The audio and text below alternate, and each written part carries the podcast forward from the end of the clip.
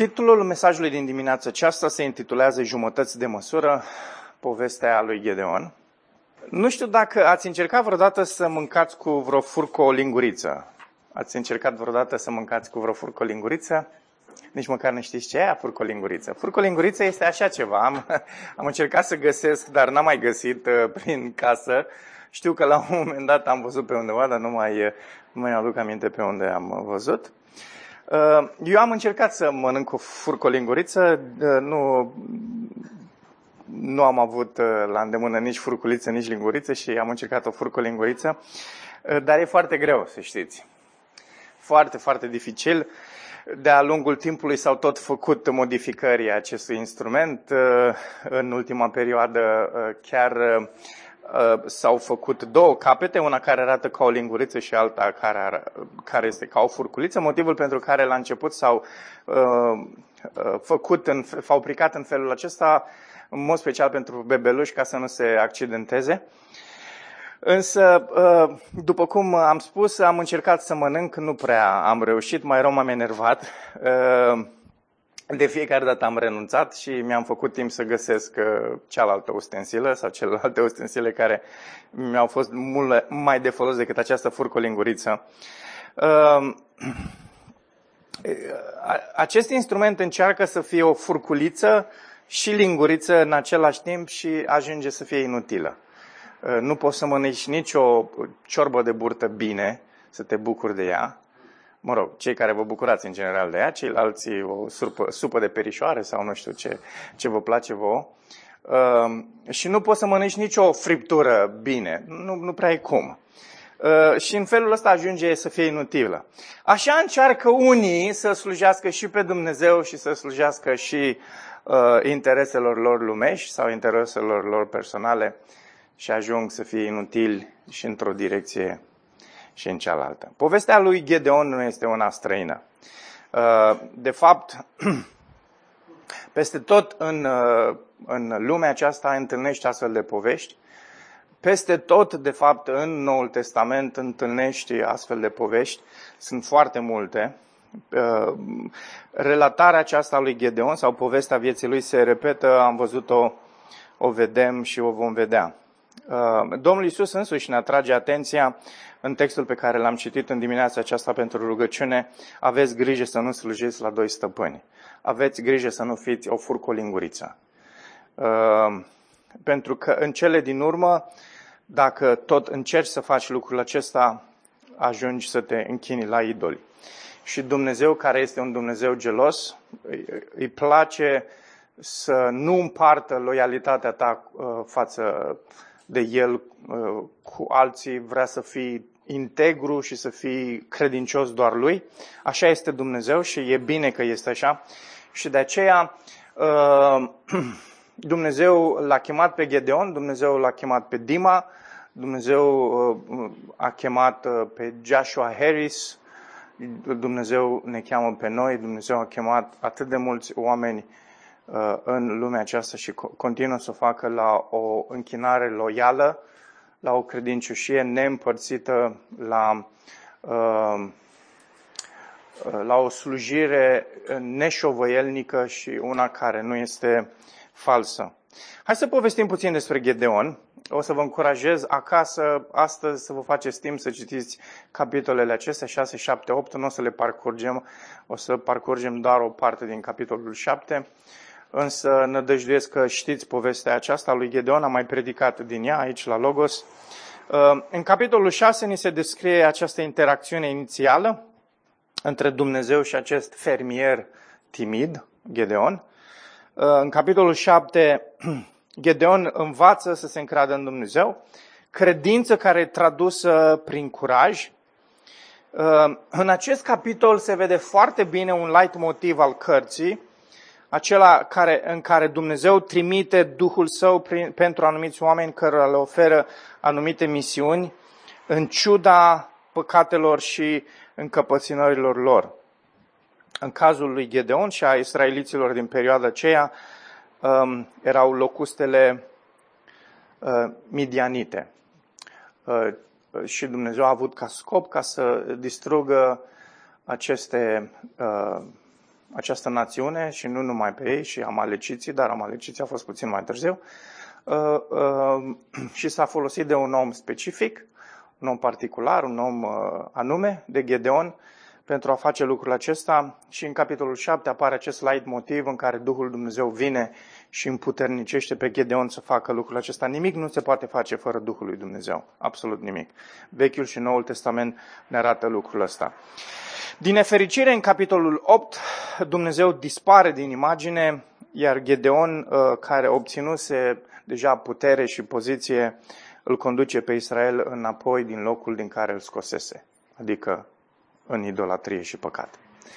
Uh, cred că, personal, cartea, cartea Evrei, atunci când face referire în capitolul 11 la Gedeon, face referire la cel Gedeon din capitolul 7, în care se vede credință, în care Duhul Dumnezeu vine și îl împuternicește și îl folosește și când uh, autorul epistolei către evrei vorbește despre Gedeon, vorbește să aveți o astfel de credință a unui om care este timid, unui om care se vede dependent față de Dumnezeu și față de alții și zice pentru a realiza scopurile lui Dumnezeu și a realiza voia lui Dumnezeu am nevoie de credință.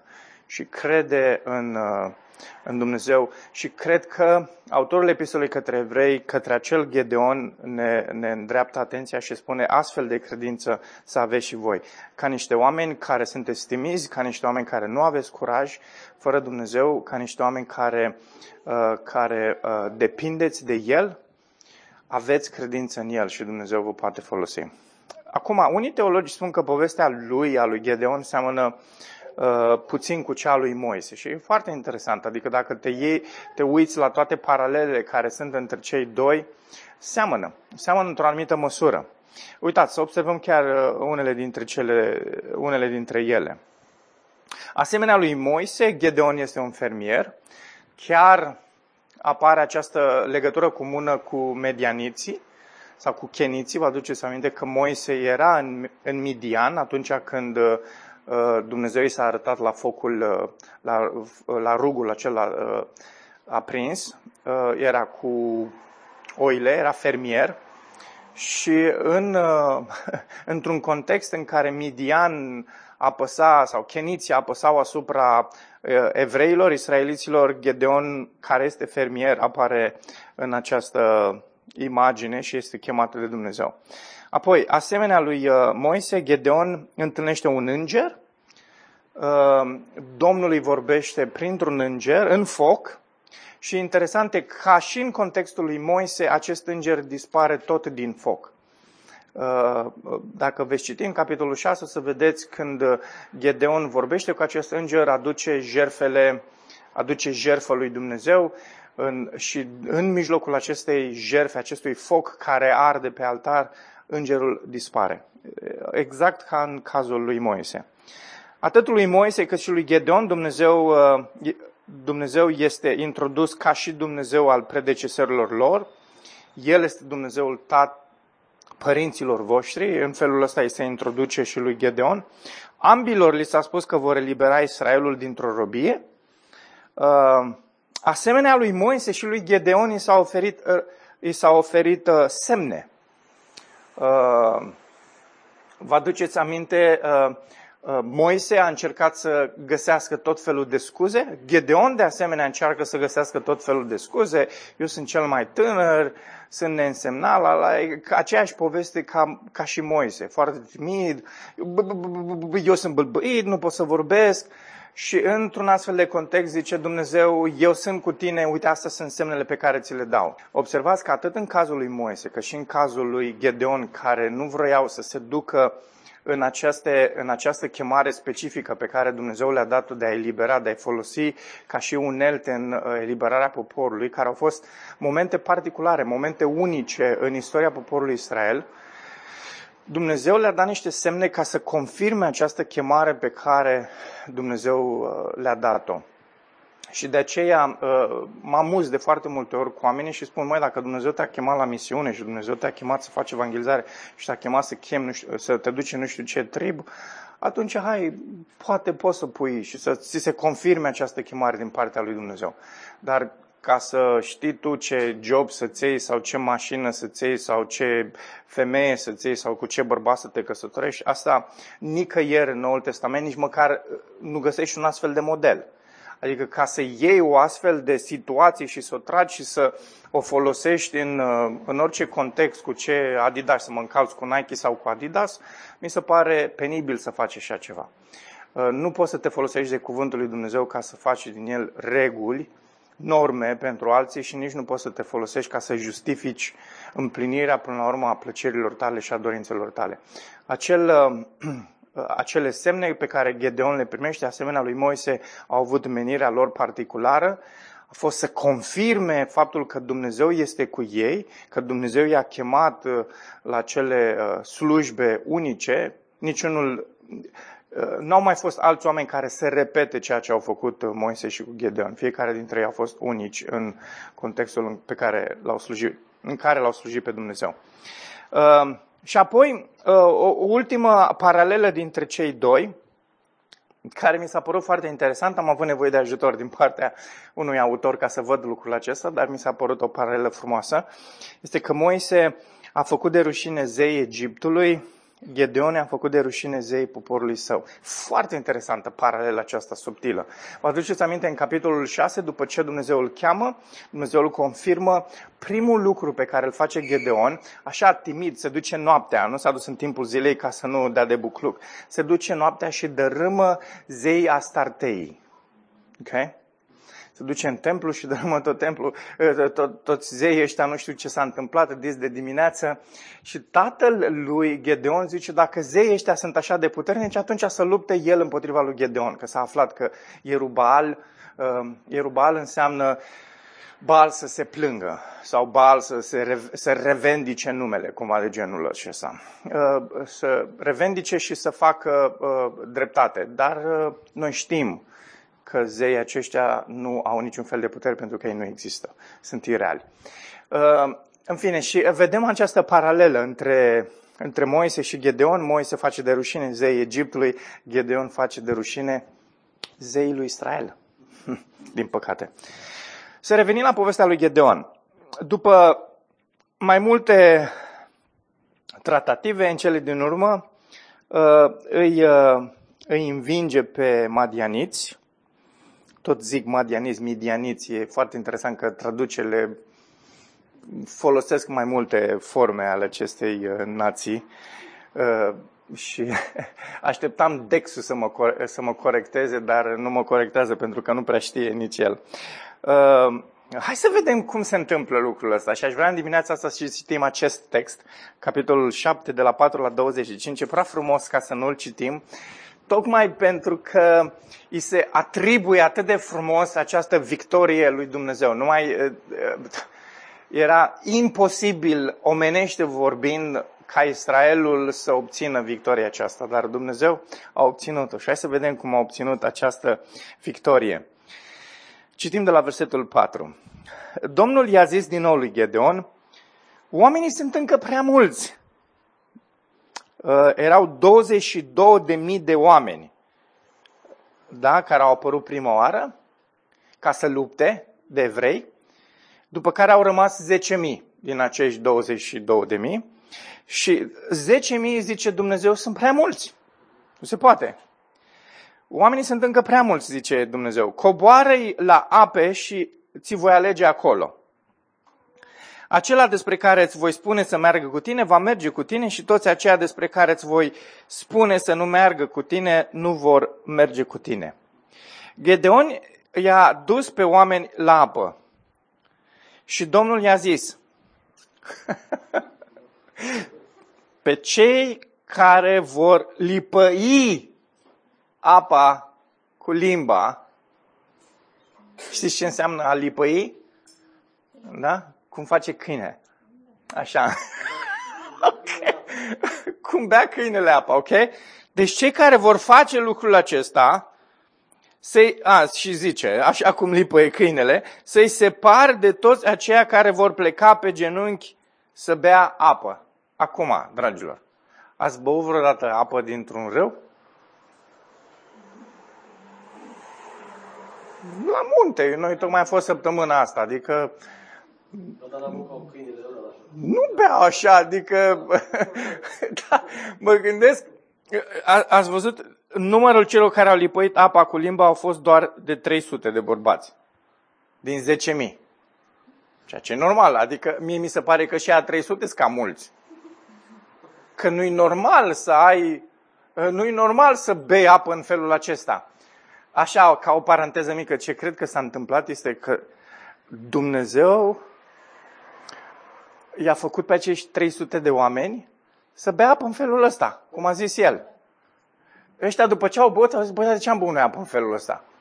N-am băut niciodată apă așa. Am fost la râu de nu știu câte ori, dar niciodată n-am băut apă așa. În fine. Dar au băut așa pentru că așa planificase Dumnezeu să fie și să fie doar 300 de oameni. Da? Nu 300 de spartani, 300 de evrei. Ok? E interesant uh, numărul ăsta cu 300. Da. Restul poporului s-a plecat pe genunchi să bea apă. Domnul i-a zis lui Gedeon, cu cei 300 de bărbați care au lipăit din apă cum, li, cum lipăie câinele, vă voi elibera și voi da pe midianiți. Vedeți de data asta, uh, a, midianiți, în mâna ta. Toți ceilalți oameni să plece acasă. După ce poporul și-a luat proviziile sau trâmbițele în mâini, Gedeon i-a trimis pe toți israeliții acasă, iar el împreună cu cei 300 de oameni s-au îmbărbătat tabăra lui Midian era în vale de desubt de el. Ok. Chiar în noaptea aceea, Domnul i-a zis lui Gedeon, scoală-te și atacă tabăra, căci am dat-o în mâinile tale. Dacă ți-e frică să o ataci, du-te cu pura slujitorul tău. Să asculți ce vă vorbi, fiindcă după aceea vei fi îmbărbătat și vei putea să ataci tabăra. Știți ce e interesant aici? E, uh, n-am zis, că sunt foarte multe paralele. E o altă paralelă între, uh, între Moise și uh, perioada aceea în care uh, Dumnezeu uh, le-a dat israeliților șansa de a cuceri Canaanul și uh, situația de aici cu Gedeon. Că și într-o parte și în alta trimit iscoade. Și scoadele acestea care au fost trimise, au fost, de data aceasta Gedeon se duce el însuși, îl ia pe pura și se duce ca scoadă, ca și spion, să vadă uh, cum stă treaba. Ideea este că și, într-o, și într-un context și în celălalt, Dumnezeu a hotărât acești spioni să meargă ca să încurajeze, pe, să încurajeze poporul să încurajeze poporul că uh, le va da, le va da uh, uh, teritoriul sau poporul pe care a zis că îl va da. Uh, hai să citim mai departe. Atunci el și cu pura, slujitorul lui, au înaintat până la avampostul străjerilor care erau în tabără. Midianiții, amalechiții și popoarele din răsărit erau răspândiți în vale, ca o mulțime de lăcuste. Ascultați cât de puțini erau. Cămilele erau fără număr, ca nisipul de pe țărmul mării. Da? 300 aponent împotriva acestor lăcuste. Când a sosit Gedeon, a văzut acolo un om care îi povestea prietenului său un vis. Interesant. Și ascultați ce zice am avut un vis. Se făcea că o turtă de, ore, de ors se rostogolea în tabăra medianiților. A ajuns până la cord, l-a izbit și acesta a căzut răsturnându-se cu susul în jos. Astfel, cortul a fost distrus. Camaradul lui a răspuns, aceasta nu e altceva decât sabia lui Geteon, fiul israelitului Ioaș. Dumnezeu i-a dat în mâna lui pe medianiți cu toată oștirea lui. Ascultați ce interesant, adică știți ce mi se pare frumos la, la cum a lucrat Dumnezeu și uh, că îl cunoștea bine pe Gedeon. Ar fi putut să audă doar visul și să nu, camaradul să nu răspundă în niciun fel la visul ăla. Să zic, a, interesant, oare ce însemna acea turtă, oare ce însemna, ce însemna cortul, dar camaradul ăsta zice, a, asta e sabia lui Dumnezeu, îl trimite pe Gedeon, știi? Ne-a dat în mâinile lor, știi? Adică midianiții sunt dați în mâinile, midianiții sunt dați în mâinile lor. Versetul 15. După ce a auzit Gedeon povestirea visului și interpretarea lui, s-a închinat nu și-a făcut cruce, s-a închinat în sensul în care s-a închinat Domnului și a mulțumit și s-a întors în tabăra lui Israel, el le-a zis, culați-vă, căci Domnul a dat în mâinile voastre oștirea lui Midian. a împărțit cei 300 de oameni în trei cete Că și așa erau puțin. Ia, stai seama să vezi, din 300 rămâi cu 100. Ok, uh, mergem la luptă. Nu, nu mergem la luptă. De fapt, îi dă fiecăruia dintre ei cât o trâmbiță și niște ulcioare goale cu torțe în ele. Și le-a zis, să vă uitați la mine și să faceți la fel. Când am să ajung la capătul taberei, să faceți așa cum voi face eu. Când eu și cei care vor fi cu mine vom suna din trâmbițe, atunci să sunați și voi din trâmbițele voastre de jur împrejurul întregii tabere și să ziceți, pentru Domnul și pentru Gedeon. Gedeon și cei 100 de bărbați care erau cu el au ajuns la capătul taberei la începutul străjii de la miezul nopții, chiar când se schimbau străjerii. Și au început să sune din trâmbițe și să spargă ulcioarele pe care le aveau în mâini. Toate cele trei cete au sunat din trâmbițe și au spart, spart ulcioarele, au apucat de torțe cu mâna stângă, în timp ce în mâna dreaptă țineau trâmbițele ca să sune. Apoi au strigat, sabia Domnului și sabia lui Gedeon. Fiecare rămăsese la locul lui în jurul taberei și toți cei din tabără au început să alerge, să țipe și să fugă. Când cei 300 de bărbați au sunat din trâmbițe, stai seama, Domnul a făcut ca aliații adunați în tabără să se omoare între ei. Oștirea a fugit spre Bicșit, aproape de Țererea, lângă hotarul de la Bet Mehola, între Tabat. Și uh, după aceea începe urmărirea acestora uh, israeliții din Neftali, din Asher, din întregul Manas au fost chemați să urmărească pe midianiți, deci la cei 300 de oameni încep să se adauge mai mulți oameni. Gedeon a trimis sol prin toată regiunea muntoasă a lui Efraim, spunând, coborâți, urmăriți pe midianiți și capturați la apele de lângă Betbara și la Iordan. Și toți eframiții s-au strâns și au pus stăpânire pe apele de lângă Betbara și pe Iordan. L-au prins le-au prins pe cele două căpetenii ale medianiților, pe Oreb și pe Zeb. Pe Oreb l-au omorât la Tsub, Tsuroreb și pe Zeb l-au omorât la Iecheb Zeb. După ce au urmărit pe medianiți, i-au adus lui Gedeon dincolo de Iordan capetele lui Oreb și Zeb. Da. Foarte interesant. Uh, nu știu dacă au mai fost și alții în istorie care au încercat să cucerească o luptă cu ulcioare și cu trâmbițe, dar nu cred că au reușit. Pentru că secretul nu a fost în asta. Și secretul nu a fost în nicio strategie, împărțim în trei și unii se duce acolo. Secretul a fost că Domnul a făcut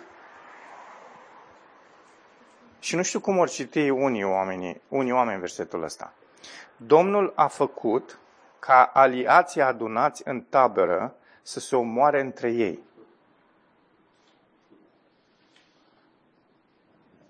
Nu știu cum poți înțelege versetul ăsta. Ba nu am. Eu știu cum îl înțeleg eu. Domnul a făcut ca oamenii să se omoare între ei, așa îl înțeleg. Foarte simplu. Și în felul ăsta, oamenii ăștia se măceleresc.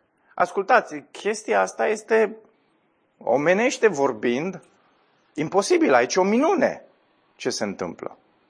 E o minune la fel cum a fost și în Egipt, că îngerul Domnului vine și omoară întâi născuți într-o casă și la altă casă nu.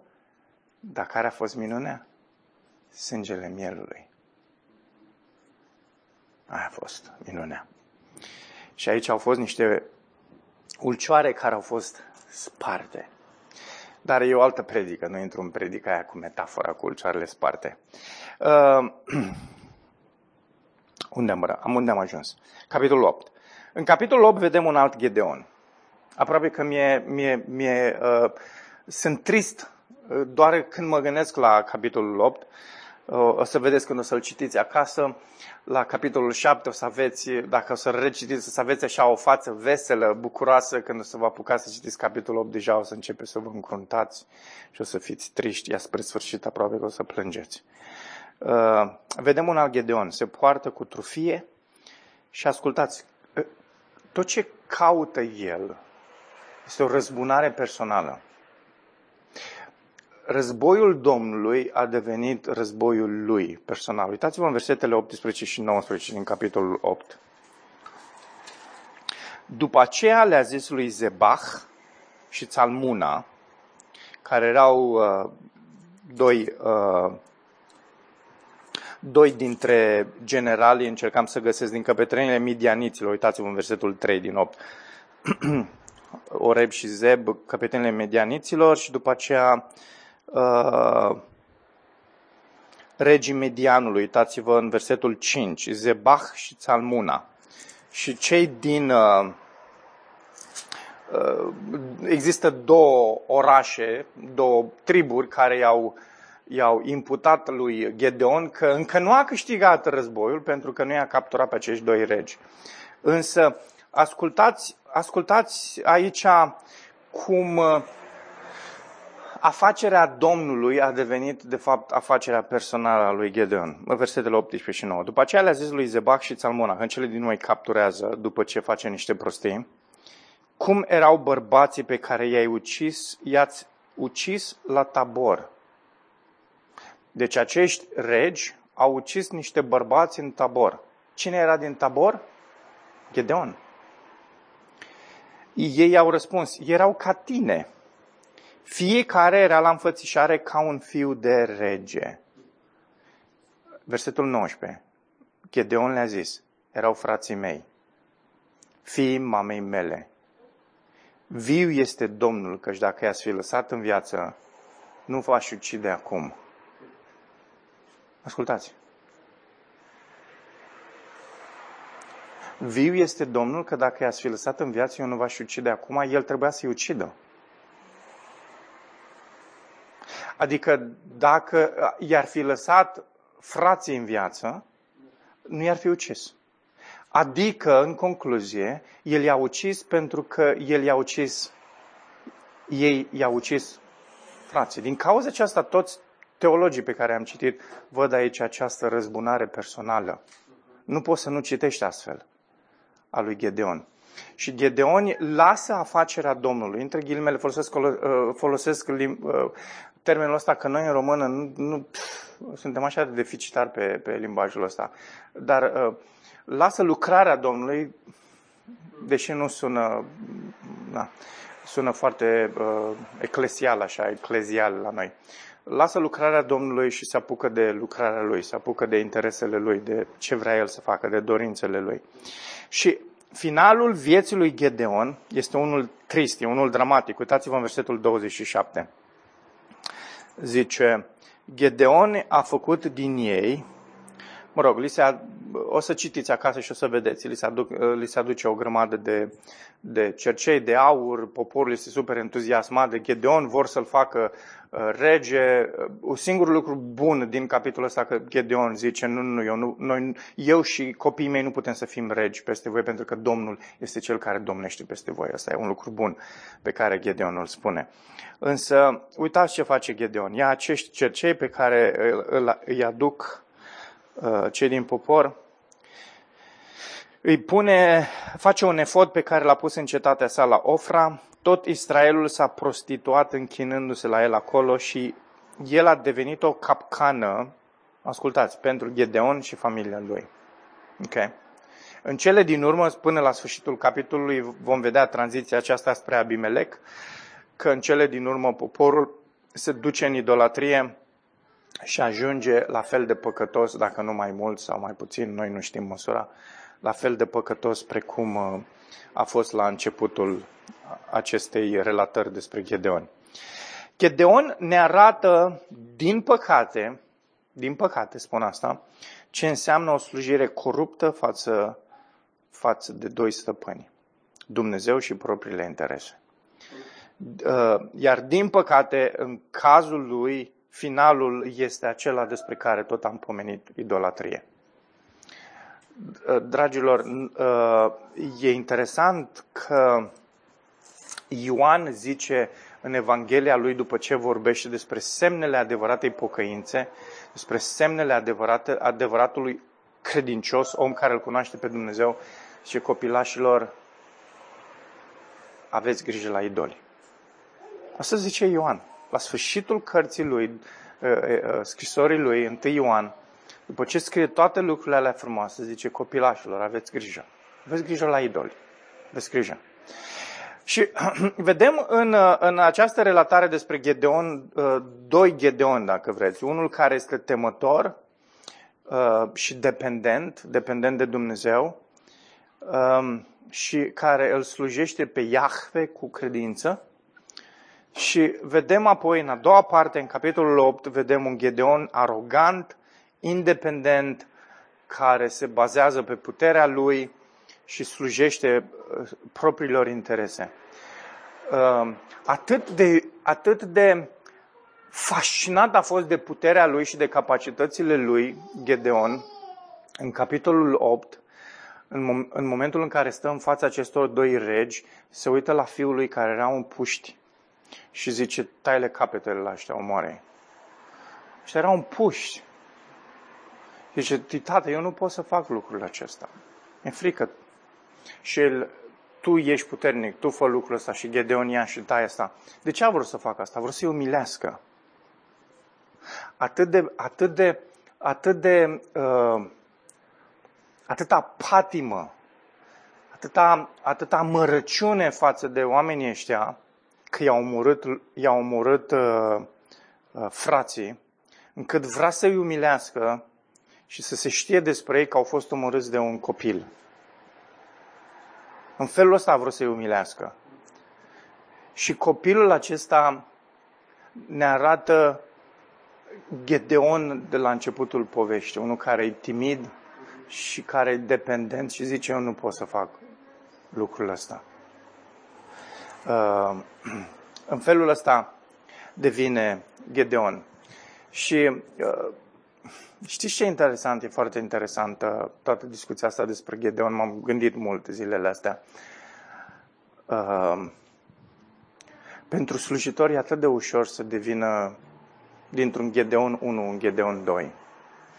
Când văd putere și văd like-uri și văd uh, atâta popularitate și astea, să devină aroganți și să devină, să umilească pe ceilalți. Uh, și să facă aproape din orice chestie război personal. Și fac asta pentru că vine din această, această dorință de, de a se iubi pe ei îns, însăși așa de mult. Îns, însăși, am zis bine? Îns, înșiși, da. Mulțumesc. Uh, asta este motivul pentru care uh, se ajunge în punctul ăla. Și uh, vă spun, pentru mine a fost așa un, un motiv de cercetare personală mesajul ăsta, să mă gândesc la aspectul ăsta, știi? Uh, Joe Nolan spunea, niciodată să nu te uiți și să vezi oameni care au capitulat și au ieșuat și să spui, eu nu voi fi niciodată așa. Nu, uită-te și spune, eu pot să fiu mai rău decât ei. Atât de mult ne iubim pe noi înșine, încât oricând, în fiecare zi, în orice moment, putem să ajungem decât cel mai mare, nu știu, la, la oameni la care astăzi ne uităm cu atât mult dispreț și spunem, cum au fost în stare să facă lucrul ăsta? Așa putem să ajungem și noi. Este numai Harul lui Dumnezeu care ne ține, este numai Duhul lui Dumnezeu care, care poate să ne sfințească și să ne transforme și să ne folosească. Ascultați, Noul Testament vorbește despre acest stil de viață duplicitar. Matei 6 cu 24, text pe care l-am citit, dar ascultați Iacov 1 cu 18, de fapt tot capitolul 1, de fapt toată cartea Iacov este foarte interesantă, că privește nuanța asta duplicitară, în mod special a bogaților care trăiau în două feluri. Uh, Iacov 1 cu 18 spune Uh, cred că mi-am notat greșit. În unul trebuie să fie mai devreme. Uh, 1 cu 7. Putem să citim de la 2 ca să vedem întreg contextul. Frații mei, să priviți ca o mare bucurie atunci când vă confruntați cu feluri de încercări. Deci vorbește cu oameni credincioși, frații mei. Că știți că încercarea credinței voastre produce răbdare, dar răbdarea trebuie să-și ducă la desăvârșire lucrarea, ca să fiți desăvârșiți și întregi, fără să vă lipsească nimic. Uh, vorbește cu niște oameni care erau împrăștiați. Da? Uh, dacă vă uitați în versetul 1, zice seminții care sunt împrăștiate printre neamuri. Vorbește cu evrei care erau împrăștiați și care nu erau în Ierusalim împreună cu, uh, cu biserica primară. Uh, dar să o ceară cu credință fără să se îndoiască. Fără să se îndoiască. Căci cel ce se îndoiește este cavalul mării, purtat de vânt și dus încoace și încolo. Acest, acest îndoia, îndoit este un, îți comunică ideea unui om duplicitar, unui, unui om care, care ți-ar spune, da, așa este, dar pe de altă parte se îndoiește, este sceptic. Și uh, Iacov zice, nu fiți astfel de oameni. Nu fiți astfel de oameni care sunteți duplicitari, nu fiți astfel de oameni care sunteți șovăielnici, nu fiți astfel de oameni care, care sunteți nehotărâți, niște oameni care sunteți, care puneți tot timpul la îndoială. Uh, fiți oameni integri, fiți oameni ai credinței, fiți oameni care, care sunt hotărâți și perseverenți în, uh, în căile lor. Și ascultați, modelul suprem este Isus. Isus este cel care este adevăratul eliberator și care face, ascultați, lucrarea lui Dumnezeu cu integritate și fără șovoială. Evanghelistul Ioan scrie și vă, vă, vă, vă redau mai multe versete așa prin întreaga Evanghelie. Mâncarea mea este să fac voia celui ce m-a trimis și să împlinesc lucrarea lui. Eu nu caut să fac voia mea, ci voia celui ce m-a trimis. Căci am coborât din cer nu ca să fac voia mea, ci voia celui ce m-a trimis. Lucrările pe care mi le-a dat Tatăl să le împlinesc, eu te-am proslăvit pe pământ, terminând lucrarea pe care mi-ai dat-o să o fac. Ascultat, Iisus vine și face lucrarea Tatălui de la A la Z. În loc să se răzbune, în loc să cheme legiuni de îngeri când el era judecat pe nedrept, el înfăptuiește tot ce trebuia să înfăptuiască. Iisus nu slujește cu jumătăți de măsură și nu-și caută propriile interese. El face voia Tatălui. Ceea ce Gedeon n-a putut să facă și ceea ce Gedeon, uh, uh, lucrarea la care, în care Gedeon nu a fost perseverent, îl vedem pe Iisus, adevăratul Gedeon, care face lucrarea lui Dumnezeu de la început până la sfârșit. Și Isus de la început până la sfârșit a fost dependent de Tatălui în tot ceea ce a făcut. Uh, asta este modelul nostru. Isus este adevăratul Gedeon. Isus este, uh, ne oferă, ne redă ceea ce Gedeon n-a putut să facă. Și ascultați, Gedeon este o avertizare pentru oricare dintre noi.